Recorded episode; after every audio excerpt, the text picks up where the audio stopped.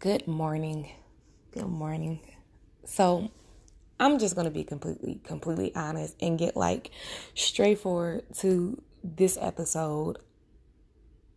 And this episode simply is just get up and do it again. You know what I'm saying? Like just do it again. I'm going to be honest with you guys. I had got like discouraged from from doing these podcasts because I really just like I didn't think that or believe that I'm just to start a podcast and everyone's just to flood to it. That was never a thought. You if you listen to it, if you haven't, I've said in in all my other pod all my other episodes on this podcast that if I only get one person to hear it, then I'm happy for that one and I've always been happy for that one. My discouragement just it just came from everything that I'm trying to do. Um, God just gave me so much to get out, and it became overwhelming because one part of my life was going so good, like as far as the me being out in the public, me getting the podcast up and running, me doing, me blogging, my makeup line, like me doing makeup and hair and and writing books and just everything he has, that was beginning to go so good. But then my personal life began to like fall apart and crumble. And for me, I've always struggled with depression for years, years and years and years. It took years for me to even realize that I was depressed. And so now that I've notice my depression, like realize that I am depressed, that I suffer from it. Um, now what I do is I, I like I dive into my depression. Not to the point where I'm like, you know, suicide and things like that, even though that even was a like this weekend was such a struggle for me. Like I cried the entire weekend. There was not a moment that I just did not cry because, you know, that's that was just my depression. Nothing really happened that just made me go into this depression. You know, I, I call it my moment of um, stretching. Like I, I realized that whenever I hit that low, um, instead of me just losing it and letting go, I'll cry. I would allow myself to go through it, but then, but then I would pull back and God always uses those moments to speak to me and redirect me. And I love it. Like I used to just dread depression because I hate crying. Like y'all understand like I'm a strong person. Like normally I'm strong. I hate crying. Like I don't like the female emotions. I don't want to feel anything. I just want to just keep going and do what I have to do, but it's so important to stop and take those moments. It's even better to do it before the moments hit. But if you cannot stop and do it before the moments, it's important to stop during those moments. Like I sent my kids with my uh, family member, my sister, my brother, and because I just knew that I would not be able to effectively work through what I was feeling and going through if I had the responsibilities of my kids. And I don't care how that sounds to some people like, oh, you're a bad mother, you sent your kids away. I don't care. I didn't give my kids up. They're just going for a couple of days to a week because I just know for me what I need to do in order to be the mother I need to be for them. And I can't do that constantly burying things because I have to focus on getting them up, getting them ready for school and doing hair and getting them dressed and packing lunches. And then when they leave and go to school, I still don't have time to just sit and be depressed because I have to clean up behind them.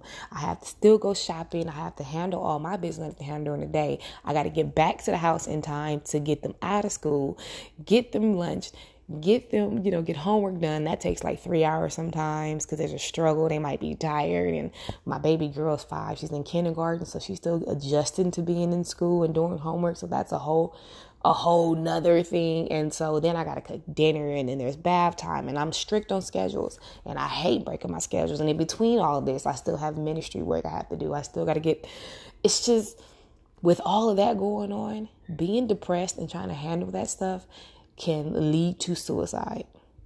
And I want to make people make you aware of the signs of that.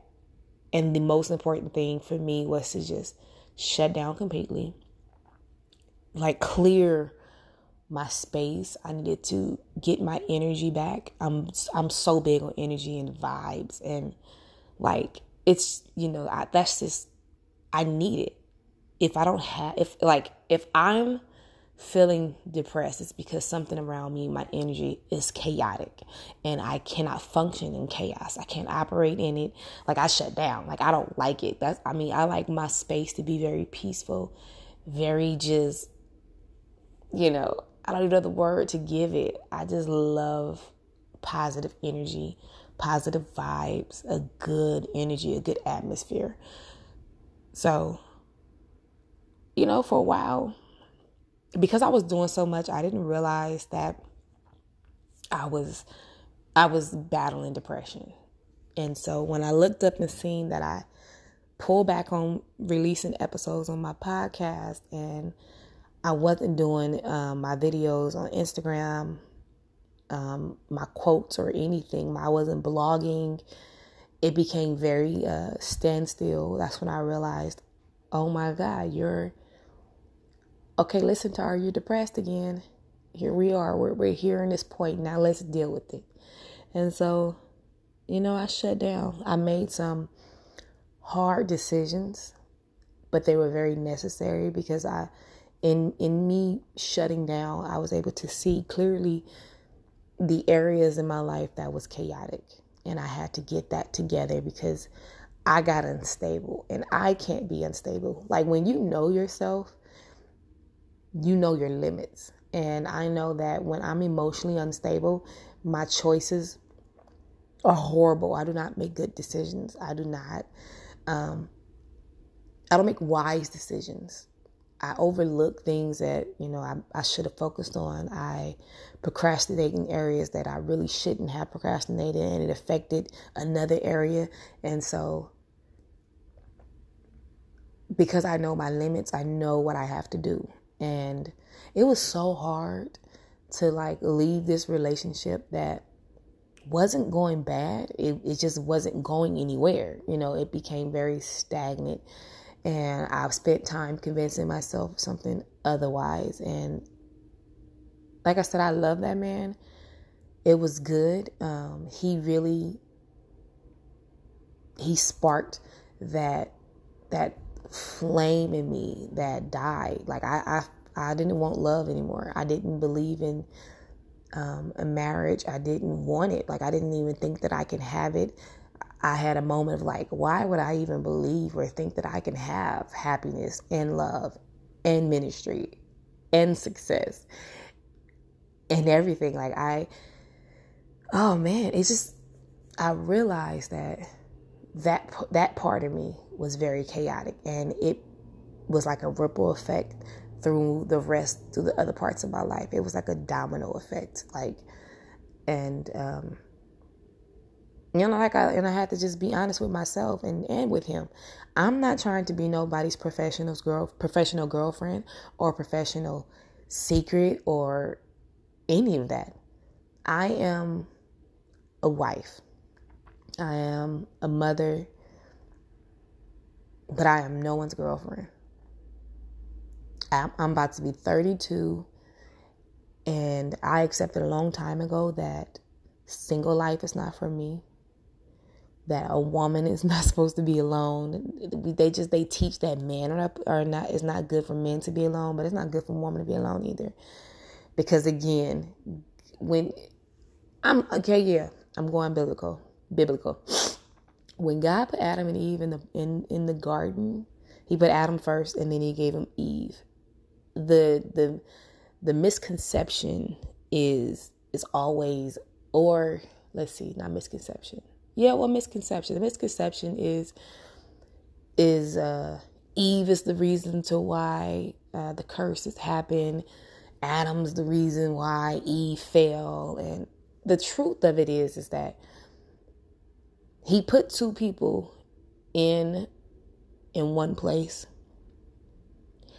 The purpose was for those two to become one flesh. The error was that two people were placed in one garden, but they walked on two different ends of the garden. It was the becoming one flesh is where the error happened. They had sex so that Adam would know her.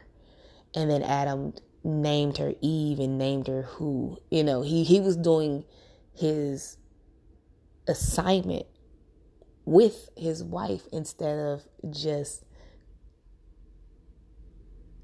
covering and cultivating her, bringing her along with him. She went over to the other end. It was like, it was almost as if there was no communication, there was no conversation. God gave her, He talked to her. God talked to Adam separately. And this could just be my belief, but I don't believe that he talked to them together. I do not believe that they talked we never read anything about Adam and Eve communicating to each other. We did read what God said to Adam. We read that he then gave Adam Eve from his rib. Then we read that Adam then knew Eve, had intimacy with Eve. And then we read that Eve had intimacy with the serpent. And then we read that they fell. Then we read that there was a curse. Then we read that they were banished we never ever read that there was a moment of communication between Adam and Eve. Even when the fall happened, even when the one moment that they communicated, it was when she gave Adam the apple and Adam took of the apple and ate it. Adam never spoke to Eve. There's so much revelation in that. I wasn't supposed to go there. but he never spoke to Eve, which gave access for the serpent, who, let's just be clear on that too, was not a snake. He did not, the serpent never became a snake until the fall. Then God cursed him to crawl on his belly. So the misconception there is so many misconceptions. But there was not a snake in the garden. There was a serpent, and a serpent is defined as a wicked person, an evil person. So that was a human, a person. We're not going to say human, we're going to say it was just a person in the garden talking to Eve. And if you know anything about that, is that was after Lucifer was kicked out of heaven down to earth, not to hell he was kicked down to earth. So one so one man left a woman alone that gave access to another man to tell her something different from what the first command was because there was no communication. That's crazy. That's crazy, guys. This podcast has turned into a whole, this episode has turned into something else. There was no communication. The man never spoke to the woman, but the woman spoke to another man.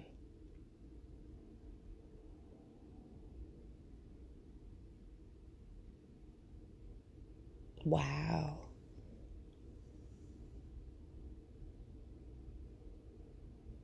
I think what happens in relationships is that, like, we know that communication is a huge part of a relationship. This we know, we've heard this for so many years. But what happens in most relationships and why they never make it to marriage or why marriage is never is not successful like that rate is very low of successful marriages but it's very high for divorces um this communication is is a lack of um, especially when you when you in a relationship with a man that has a vision with a man that is in ministry with a man that is a leader with a man that uh, that's just that's an influencer a business owner when you are with men like those they tend to consume themselves in their assignments and they often tend to leave their woman alone. And that's where most problems come from. I used to say when I was younger, listen, don't let me be alone and have time to think. Because if I have time to think, it's not gonna be good. It's just it's just not gonna be good. Cause it's just not gonna be good. I guarantee you nine times out of ten, it will not be good and it and the relationship will end. Because if I have time to be alone, then I have time to think and then the devil has time to get into my mind. The devil has time to to turn or he don't even turn things bad. What he does is he point out the weak parts of the relationship. He point out the areas that he know he can get into. And uh, that's why it's so important that you do not leave your woman unattended and you do not stop communicating with her. Because when that happens, a serpent is able to speak to her. And the crazy thing was is he didn't it wasn't like he forced Eve to bite the apple. He didn't tell her anything different than what she already heard. He told her the same thing she heard not to do. He just he just talked to her. He just had a conversation. He was nice. He was charming. he talked with her. That was it. He showed her attention in a way that Adam wasn't doing.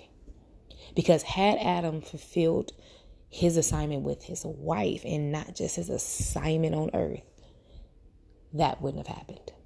And that is where the curse keeps happening in relationships.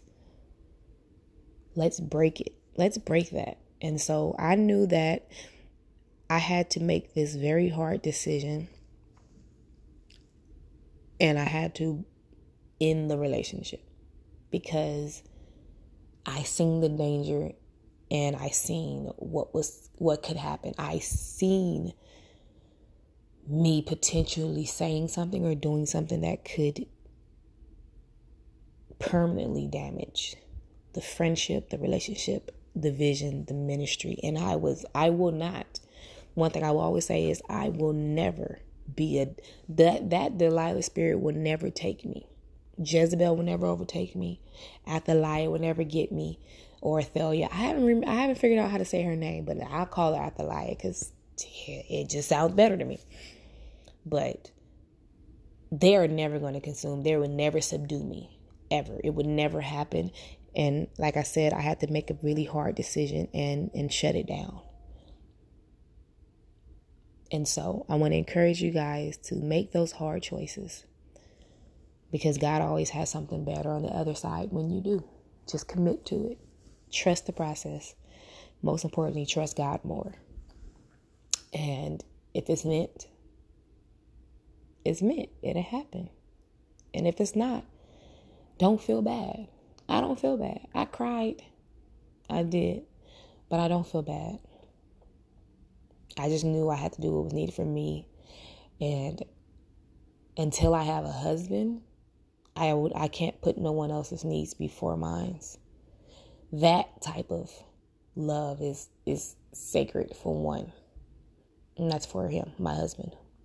So when I get married, that is the one I would give that to. But until then, me myself, I am more my my mental stability and my emotional stability and my spiritual stability is so much more important than my physical stability, my flesh. Like I don't need to have sex to be okay.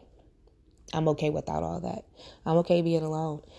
And uh that's my prayer for you. That my prayer for you, whoever's listening to this, is that you will find peace in being by yourself. You will find peace in your choices and decisions. You will find peace in in every area of your life that you feel is weak, that you feel like you cannot control, that you feel like you can't uh, change on your own. God will do the work for you. You just have to make the choice to let Him do it. And that is my prayer for you. That is my encouragement. And that is just my inspiration on this morning. Have a great, great morning on purpose. We are all going to next level, and uh, your girl gonna be here every step of the way for you.